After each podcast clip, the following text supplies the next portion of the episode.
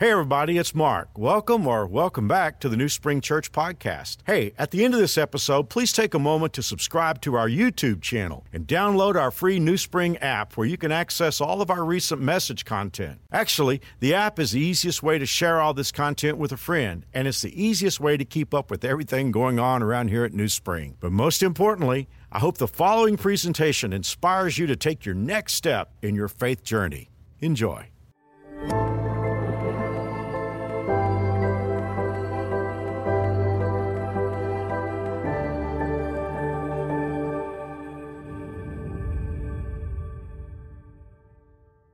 Last week when I began the message, I told you it was going to be heavy duty. Today, though, it's going to be really heavy because the truth about the times that you and I live in isn't cheerful, at least at first. And this is hard for me because I love to bring beautiful, upbeat, cheerful messages.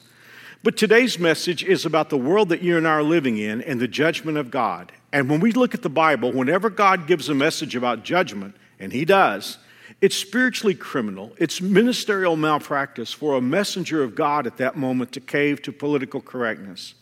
You know, from time to time in our world, especially with the size of New Spring being so large, I hear people say, Mark, if you're going to preach that way, you can't be pastor of a megachurch. They won't really say it to my face, but it'll get back to me. But I always want to make it really, really clear as leader of our church, I have to answer to a much higher power than popular opinion. Can we all take a deep breath there and recognize that? I have to answer to a much higher power than to popular opinion. We see that in a similar time than we live in. It happened back in Bible times. A lot of what's going on today, the same thing. We see it playing out in the Bible. And first of all, we see the uh, public opinion as it's told to the prophets. This is Isaiah chapter thirty in the tenth verse. The people tell the prophets, don't tell us what is right. Tell us nice things. One translation says, tell us smooth things. Tell us lies. Forget all this gloom. Get off your narrow path. Stop telling us about God. Well, that was how the public spoke to the prophets of God back during Bible times. Unfortunately, many of the prophets and priests, the, the spiritual leaders, caved to that. And so in Jeremiah, God had this to say about the religious leaders of the time. From prophets to priests, they are frauds. What a strong word. And then look at this. God said they offer superficial treatments for my people's mortal wound. They give assurances of peace when there is no peace. And then when God goes on to say what happens to those false preachers, I read that and I think to myself, I can't afford to be in that group. So if this message is hard to hear, maybe you'll understand why I bring it. Our series is called Signs of the Times, and we're talking about when Jesus will return to make things right. If you haven't had a chance to check out last week's message, I would encourage you to do it because there's so many things that really, from last week's message, this message is built upon. So here we are in twenty twenty. We're living in very strange times. Uh, this year has got a different feel. I mean, I guess I could say that throughout my lifetime, these have been strange times, but twenty twenty has got a particular vibe to it. And we feel it. And we know that something's got to give. So if we wanted to know, if we're seeing signs of the return of Jesus, which is the end of this age and the beginning of the new age, if we wanted to know if we're seeing signs in twenty twenty, what would be our absolute best source? You know, there are a lot of great preachers today who preach on prophecy. There are a lot of books out there, but how would we know for sure that we're living in the times right before Jesus' return? How about Jesus Himself? Now, when you open the Bible, there are many signs of Jesus' return. Believe it or not, they start in Genesis and they go throughout the Bible. Many signs. But when Jesus was on the earth, He gave a message about His return, and He gave us what I call the big two, or the top two. So today, I want us to devote this whole message to Jesus' top two signs. Let's pick up the scene. Jesus is on His way to be crucified. The disciples feel something different in the air. And they're guessing that it's about to be time for Jesus' kingdom. They, they don't understand how that, as we saw last week, He came the first time to make the inner person right. They, they jump to conclusions and they think that He's about to do what He's going to do in His second coming that hasn't happened yet. They think that He's about to set up His kingdom. So they ask Him about it. And it's in response to this question that Jesus gives us what I consider to be the two big signs of the last time before Jesus returns. Well, Jesus himself said it. When the Son of Man returns, Jesus said, it will be like it was in Noah's day.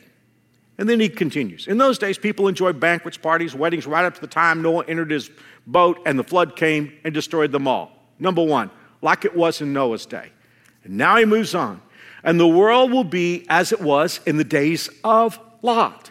People went about their daily business, eating, drinking, buying, selling, farming, building, until the morning Lot left Sodom. Then fire and burning sulfur rained down from heaven and destroyed them all. Yes, Jesus said, it'll be business as usual, right up to the day when the Son of Man is revealed. Now, I'm going to spend the rest of today's message talking about seven characteristics of those times, the days of Noah and the days of Lot. But before I do, let me point out something very interesting. Jesus is talking about the events that'll take place in the book of Revelation, the last book of the Bible. But don't you find it interesting that he connects the events of Revelation to two stories from the very first part of Genesis? If you were here last week, you know that I shared with you how that really the messages on the end times are part of a very big story, one big story. God speaks, two messages, where things went wrong and what God is going to do to make things right. What's beautiful to me is that this integrity continues all the way from Genesis to Revelation, God's big story. And now that story, as we're going to see, is coming to its culmination. With the time we have left, and time is limited today, we got to cover seven similarities between the days of Noah and the days of Lot and the times that you and I live in, and we got to cover those seven similarities in thirty-five minutes. So hang on. You heard what I heard. Jesus said, days of Noah, days of Lot. You know, I've decided something for this series. When I was a kid, preachers told us the signs and then pointed things out from the news. You know, they would say, here's what the Bible says, and then here's what news magazines and television has to say. Here's the prophecy, here are the signs. I've come to the conclusion in this series that what's happening today so fulfills prophecy, I'm not even going to get into that. I'm going to ask you the question, after I talk about every one of these signs, I'm going to ask you the question, what do you see? Okay. Here's number one, and we're going to pull this from Noah's times. As we'll see, Lot's times were the same, but let's just take Noah's, Noah's times. The first thing that we see is that people's thinking was all messed up. Now remember this, Jesus said, whatever we think is ultimately what we will be. In Genesis chapter six, God explaining the flood, the Bible says the Lord observed the extent of human wickedness on the earth. In other words, he saw what people were doing. And he saw that everything they thought or imagined was consistently and totally evil. So think about that. Just l- look at that for just a moment. God looked at the extent of what people do- were doing and how wicked it was, but God understood that it all began in their thinking, their thoughts. In other words, what they planned, what they imagined, was consistently and totally evil. It was so bad, the Lord was sorry he'd ever made them, that he ever put them on the earth. The Bible says it broke his heart, and the Lord said, I will wipe the human race I've created from the face of the earth. That's what happened with the flood. You know, one of the greatest gifts that God ever gave the human race was the power to think, to imagine, to dream. The greatest inventions that we have in our world today, the inventions that enhance our lives, have come from this gift of God, the ability to imagine, to think. And when our thinking is synced up with God, well, there's a word that we have for that. It's the word inspiration. The etymology of inspiration means that our thinking is actually in sync with the Spirit of God. But when you and I look at what people are thinking about today, it's very clear that we don't have inspiration. Look at our entertainment. Look at how inventions are used.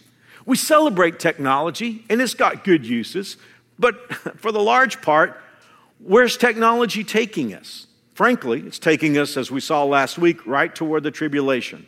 And in Noah's day, the thinking was all messed up. Well, when you look at America in twenty twenty, when I don't, I don't live outside the United States, for those of you who do, you can evaluate your own country and your own part of the world. But I want to just ask you today, what do you see? When you hear people talk, when you hear what people are thinking about, how do you feel about that? In Noah's day, the thinking was all messed up. Now, characteristic number two. And again, we're going to pull this from Noah's day, but if you want to explore Lot's day, a few chapters later in Genesis, you'll discover that the same thing is true. Now, God, once again, is explaining why he's about to send the flood on the earth. The Bible says that God saw that the earth had become corrupt. Literal, and I'm going to give you some literal definitions of Hebrew words as we go along here. The word corrupt there means ruined. God saw that the earth had become ruined and was filled with violence. That word that we have translated into our language, violence, literally means people damaging each other. God observed all the corruption in the world, for everyone on the earth was corrupt. So, Jesus said, as it was in the days of Noah and as it was in the days of Lot, that's how things are going to be. Now, somebody can make the point, Mark, things have always been violent. But I want to ask you a question. You see the same world that I see. Have you ever seen global violence the way it is today? Now, I know we're living in these days Jesus described, and because of that, I think about this one a great deal. I can't tell you how many times I read the news or watch the news, and my mind instantly goes back to the days of Noah being extremely violent and Jesus comparing the days about his return close to that. You and I see this. Every day our world gets more volatile. People get more volatile, more violent. You know, you check your news feed. There's so much violence, we're almost numb to it. If you're a New Springer, I know you've heard me say this time and time again, but I can't get over it at my age. Crime stories that would have been the story of the decade thirty years ago don't even make the story of the day. Now, as we read this verse where Jesus said, as it was in the days of Noah, and in the days of Noah were characterized by violence, let's let's not just let this verse make us focus on physical violence only. A few moments ago when I read the verse, you saw the definitions that I gave you. So let's read that statement with those definitions in place. God saw that the earth had been ruined by people damaging each other. And then he goes on to point out that this is a global thing. Wow, what a statement. God saw that the earth had been ruined by people damaging each other. People damage each other today in all kinds of ways. I mean, here in the United States, we're grieving over racism and the, the just the harm that people do to each other. Now, violence, whether physical, mental, or emotional damage, almost always has a fundamental motivation. What would it take for the earth to be filled with violence? First of all, it would have to be filled with anger. I, I, I'm just... telling you what I believe here, and you can do with it whatever you, you want to do. But I am convinced that at least ninety percent, if not more, violence in our world today goes back to anger. So if the earth is going to be filled with violence, it has to be first filled with anger. What do you, what do you see when you look around in twenty twenty? Now, the third thing, and we're going to, we're going to move the, the story to Lot here. The third thing that we see in the Bible was that these were affluent cultures that left God out. In other words, the days of Noah and the days of Lot, they were not characterized by poverty, at least poverty of the beautiful people. These were affluent cultures, but they just had no room for God. Let's leave the story of Noah and the flood, and let's go forward to the story of Lot. Lot is the nephew of Abraham, who is the father of the nation of Israel. And God said to Abraham, I want you to leave your country, and, and I want you to just follow me, and I'm going to show you a land that ultimately I'm going to give your descendants. Lot wanted to go too, his nephew. But there was a time when God had blessed them both so much that their, their herdsmen, the, the, the ones responsible for watching their flocks, which was wealth in those days, started to have conflict with each other.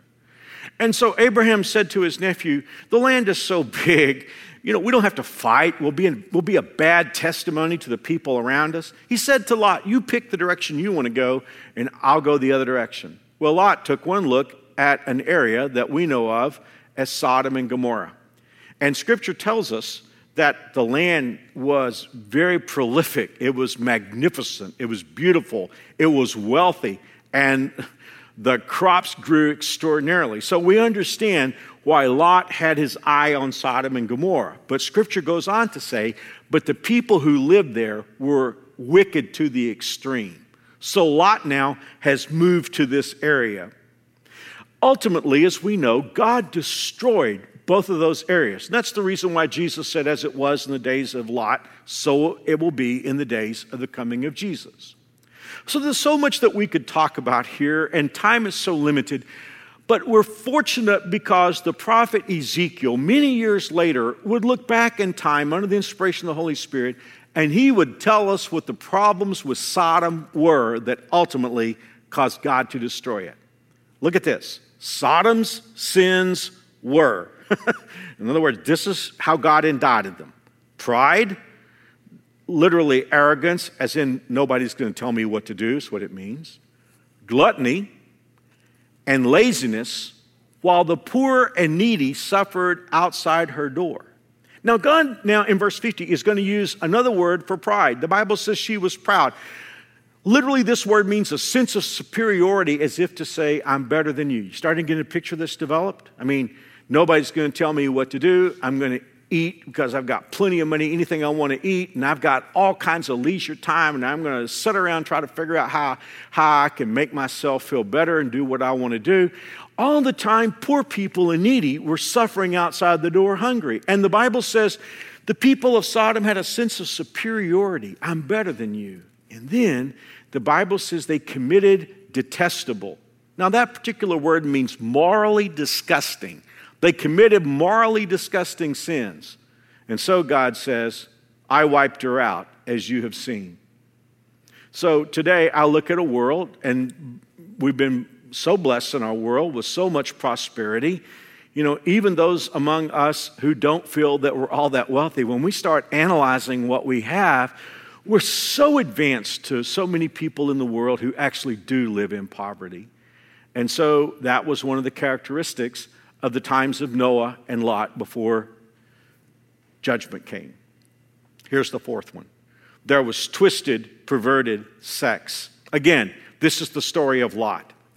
Now, at this point, God is about to destroy Sodom. And God has sent two angels who look like men. God has sent two angels to rescue Lot. God's already told Abraham what he's about to do, and we'll get into that story in just a moment. But the angels go down to Sodom the night before destruction was going to come on the city. And it is interesting when you look at the fact that what we're about to read happened in the final hours leading up to that judgment. So, the two angels have come to Lot's house. They're explaining to him what's going to happen the next day. They're saying to him, you need to get all your family together. If you got married kids, you need to go out and get them to come to the house. We need to all be ready to leave early in the morning because God is about to rain down judgment. Now, that's what the angels are doing in Lot's house. But all of a sudden, the men of Sodom start gathering outside the door. And so let's pick this up in Genesis chapter nineteen, verse four. But before they retired for the night, all the men of Sodom, young and old, came from all over the city and surrounded the house. They shouted to Lot, where are the men who came in to spend the night with you? Bring them out to us so we can have sex with them. So Lot stepped outside to talk to them, shutting the door behind him. Please, my brothers, he begged. Now, now let's just stop for a moment. We have a God follower living in Sodom. And these are very, very wicked men, but Lot has like moved into their culture.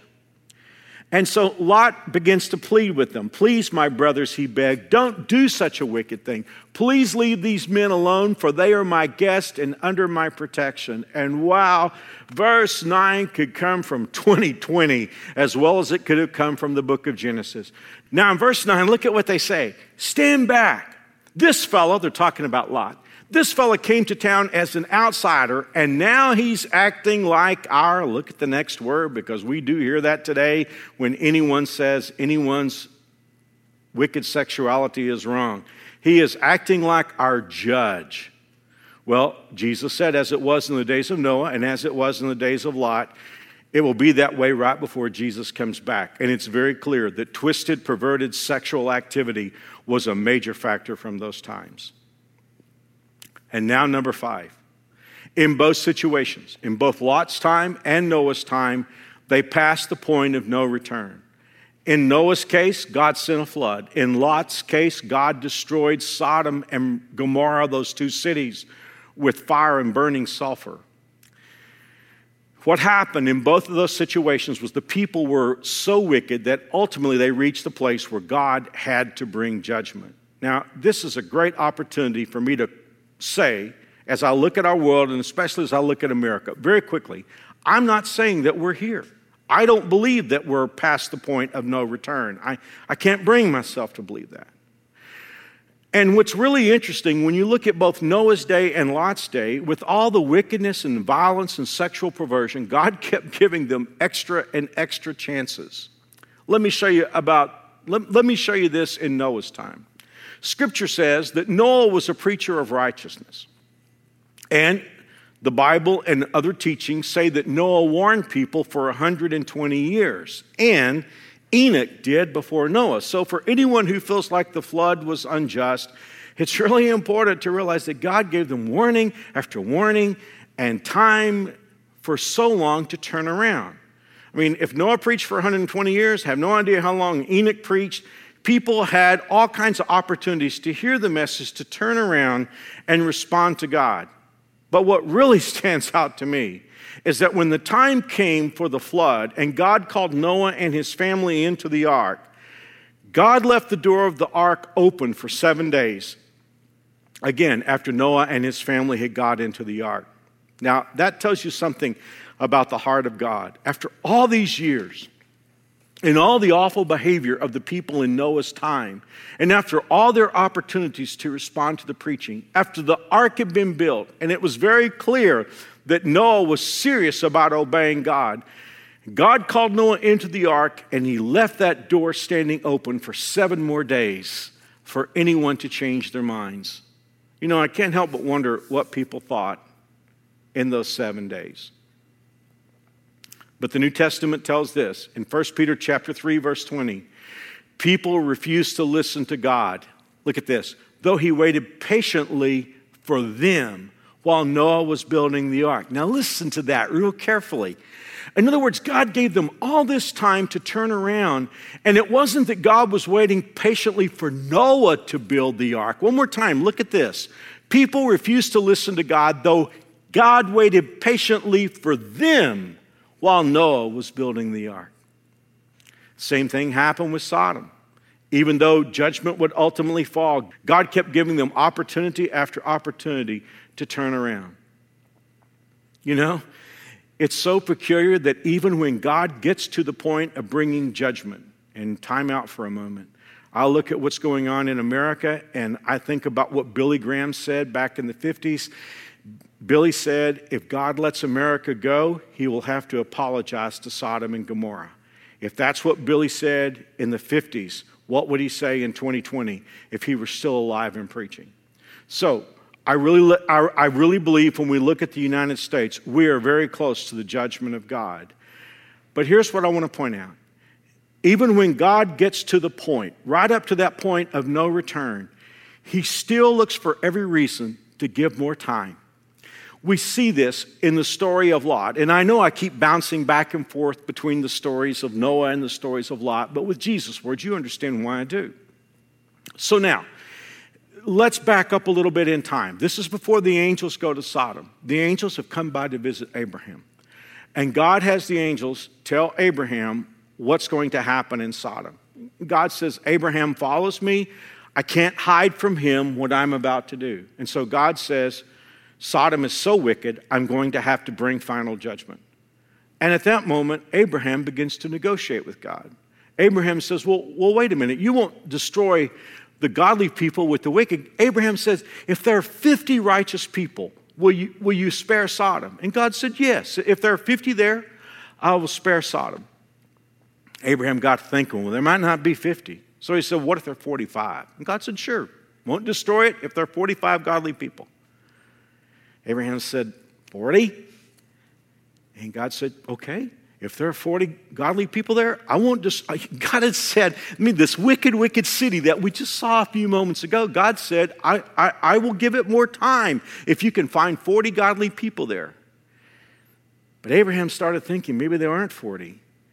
Maybe Lot really hasn't had as much impact on Sodom as Abraham would have hoped. In fact, if you want to study the story, Sodom had way more influence on Lot than Lot had on Sodom. So Abraham said, well, What, what if there are thirty? And God said, okay, if there are thirty godly people, I won't destroy the city. Abraham said, God, I, I know you've been very patient with me throughout this process, but let's say there aren't thirty. What if there are twenty? And God said, if there are twenty, I won't touch it. Abraham took a deep breath. And he said, God, I'm, I'm going to ask you one more time. I, you, again, you've been so good. You, you, I started with fifty, and now I'm down to twenty, and you still say that you'll spare Sodom. I think Abraham thought surely Lot will get his family. I mean, because Lot had two daughters still living at home. He had married daughters who were living there. They they now had their husbands and families. And so Abraham, I think, is like doing the math, and he's thinking, okay, well, let's just say Lot only got his family. And he said, God, if there are ten, if there are ten. And God said, I won't destroy the city of Sodom if there are ten righteous people. Now, there are two things that quickly jump off the page. First of all, it's clear that there weren't ten righteous people in Sodom. But I want you to hear the patience of God. Knowing how wicked Sodom was, God said over and over, yes, suppose there are fewer godly people there. For the sake of godly people, I will not bring judgment. What that tells me is what I see throughout the scripture is that God is not, God does not want to bring judgment. God will take any opportunity to pull back his judgment. Scripture tells us that in the book of Joel. In fact, here's what the Bible says in Second Peter chapter three about God's waiting on the times. Scripture says the Lord isn't really being slow about his promise, as some people think. No, he's being patient for your sake. Look at this. He does not want anyone to be destroyed, but he wants everyone to repent. And remember, verse fifteen says, the Lord's patience gives people time to be saved. But with all of God's mercy and his long-suffering and his waiting and his giving extra chance after extra chance after extra chance, I do not have permission to put a Band-Aid on cancer. Because if we learn one thing from the days of Noah and the days of Lot that Jesus referred to, eventually the time comes when God says, that's it. God calls time. In Genesis chapter six, verse twelve, the Bible says, God observed all this corruption in the world, for everyone on the earth was corrupt. So God said to Noah, I have decided to destroy all living creatures, for they have filled the earth with violence. God was saying to Noah, I've called time. Now, we understand in the days of Noah, it was the flood. In the days of Lot, it was God's destruction on Sodom and Gomorrah. In the last days, as we saw last week, it's the tribulation. It's this seven-year convulsion that the world is going to go through. And as I look at this, this text from Jesus, and as I look at our world today, and look at the stories of Abraham and Lot and, and Sodom, and I look at the days of Noah and the antediluvian age, I can't help but wonder where we are. I mean, where are we in twenty twenty? Are we in a season of grace? I mean, is God like still being more patient, giving more people an opportunity to respond? I pray we are.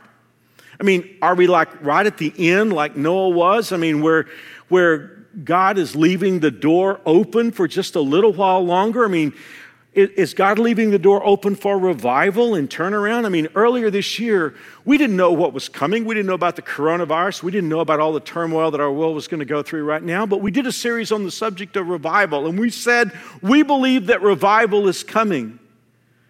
And I think I even made a, a comment during that series that we didn't know exactly how God was going to bring it. May, maybe that's where we are today. Maybe we're like Noah and his family in the ark, and God is leaving the door standing open for just a few more days where anyone who wants to turn can come back to God.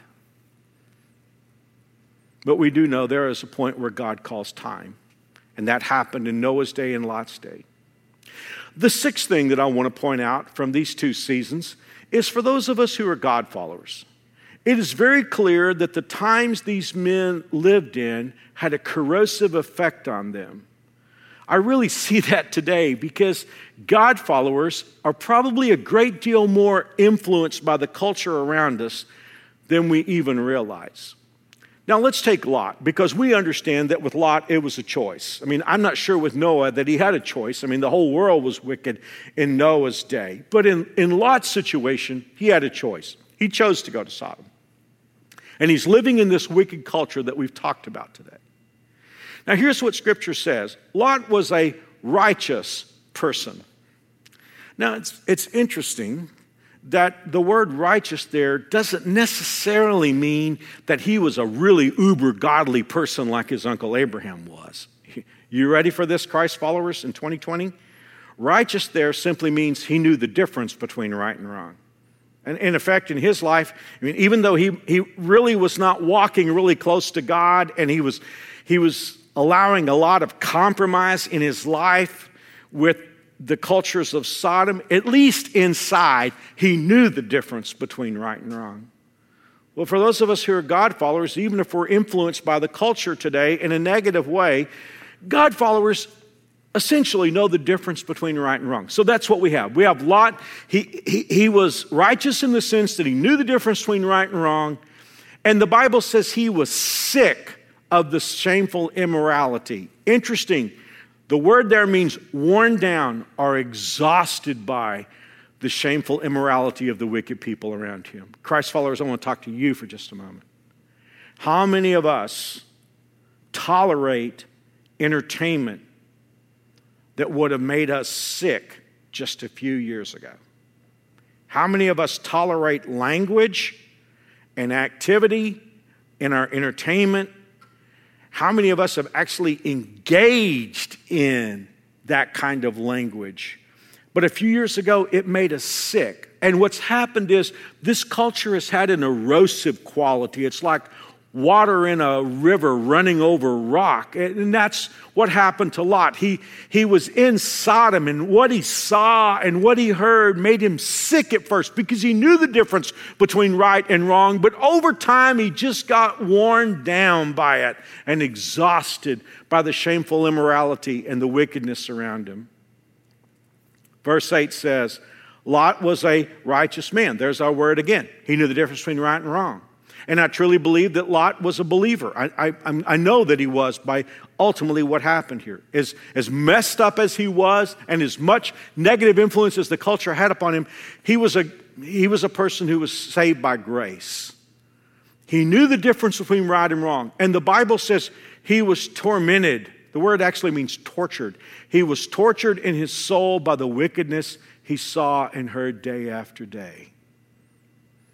I leave number six in this message because I think many of us who are God followers in the culture that we're living in today, we feel this.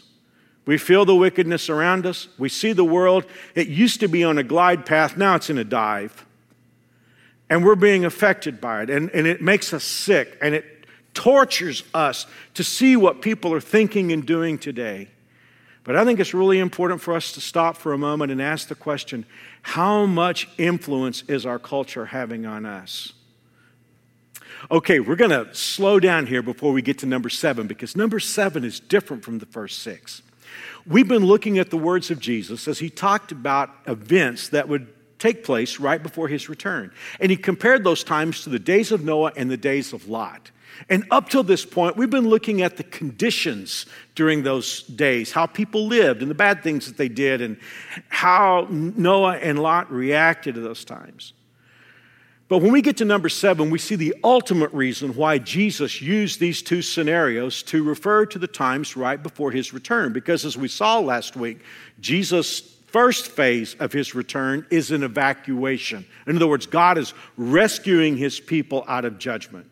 Well, when you look at Noah's times and Lot's times, what do you have? You have God calling time, God bringing judgment on those cultures, but before he does, he evacuates these godly people out of judgment, just like the rapture will evacuate us. In Noah's case, it was the ark. In Lot's case, it was the angels who came and delivered them out of the city of Sodom. There you have it. Jesus said, it will be as it was in the days of Noah and in the days of Lot. But he closes his message with the strangest statement.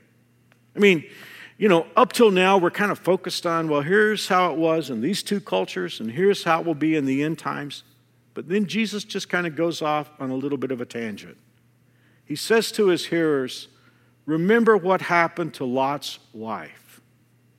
Okay, let's go back into that story where the angels were delivering Lot and his family out of Sodom. You, you remember what had happened the night before, and let me just finish that story just so I don't leave it hanging. You know, those men that were banging on his door, the whole town of men came out wanting sex with Lot's two visitors, and the Bible says that the angels pulled Lot back inside and struck the men of the city with blindness, and they all went home. That's what happened that night. The next morning early, the angel said to Lot, get your family together. If I left this hanging a few moments ago, I need to make the point that Lot went out to his married daughters and his sons-in-law, and he said to them, we got to get out. They thought that Lot was pulling a practical joke. That's what the Bible tells us. And they didn't leave Sodom. They stayed there. What went sideways in Lot's life, where his kids thought whenever he talked about God, he was making a practical joke? Well, unfortunately, the only people who went with the angels were Lot, Lot's wife, and his two single daughters. And the angels had warned them, listen, it's going to be nuclear behind us. You need to get out of town, and you need to go as fast as you can, and don't slow down, and don't look back, just move. We hear that when the first responders are trying to rescue people out of a bad situation, a burning building or an explosion area. You know, move, move, move. And, and that's what the angels are saying to Lot and his family. It's going to be bad behind us. It's going to be bad right behind us. And move, move, move. And don't look back. Why did Jesus say, remember Lot's wife? Because there was a moment where Lot's wife began to think about what she was leaving behind. Her life was back in Sodom. That was, she'd actually, she'd actually picked up the identity of Sodom. It was who she was, and the Bible indicates that she began to hang back and to look back at what she thought she was losing. What she never understood was that was all going to be judged by God, but the Bible tells us that something happened to Lot's wife. We don't know exactly what it was. I don't know if she was hit by a piece of burning sulfur, but it was as if her whole person turned into a statue of salt. Why did Jesus, in his generation, when he said that things would be like they were in the days of Noah and the days of Lot before our times, why did Jesus close out his whole message with this simple little statement? Remember, in fact, in the old translation, it just says, remember Lot's wife.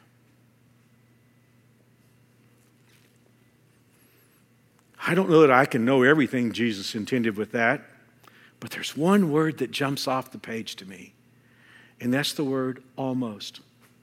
Lot's wife was almost rescued. God had sent a message. He had sent his deliverance. He had sent his angels to get them out of trouble. And she really had every opportunity to be rescued from Sodom, but deep inside, her heart was still in Sodom. And even though she could have been rescued, she chose to stay behind, and she wound up suffering Sodom's judgment. Every week when I bring God's word, when I have the opportunity to share the gospel, I invite people to accept Jesus Christ as Savior and Lord.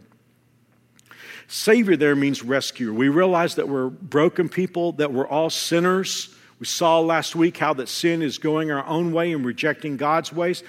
I, I, I preach to us about how that all of us deserve judgment, but God sent Jesus into our world.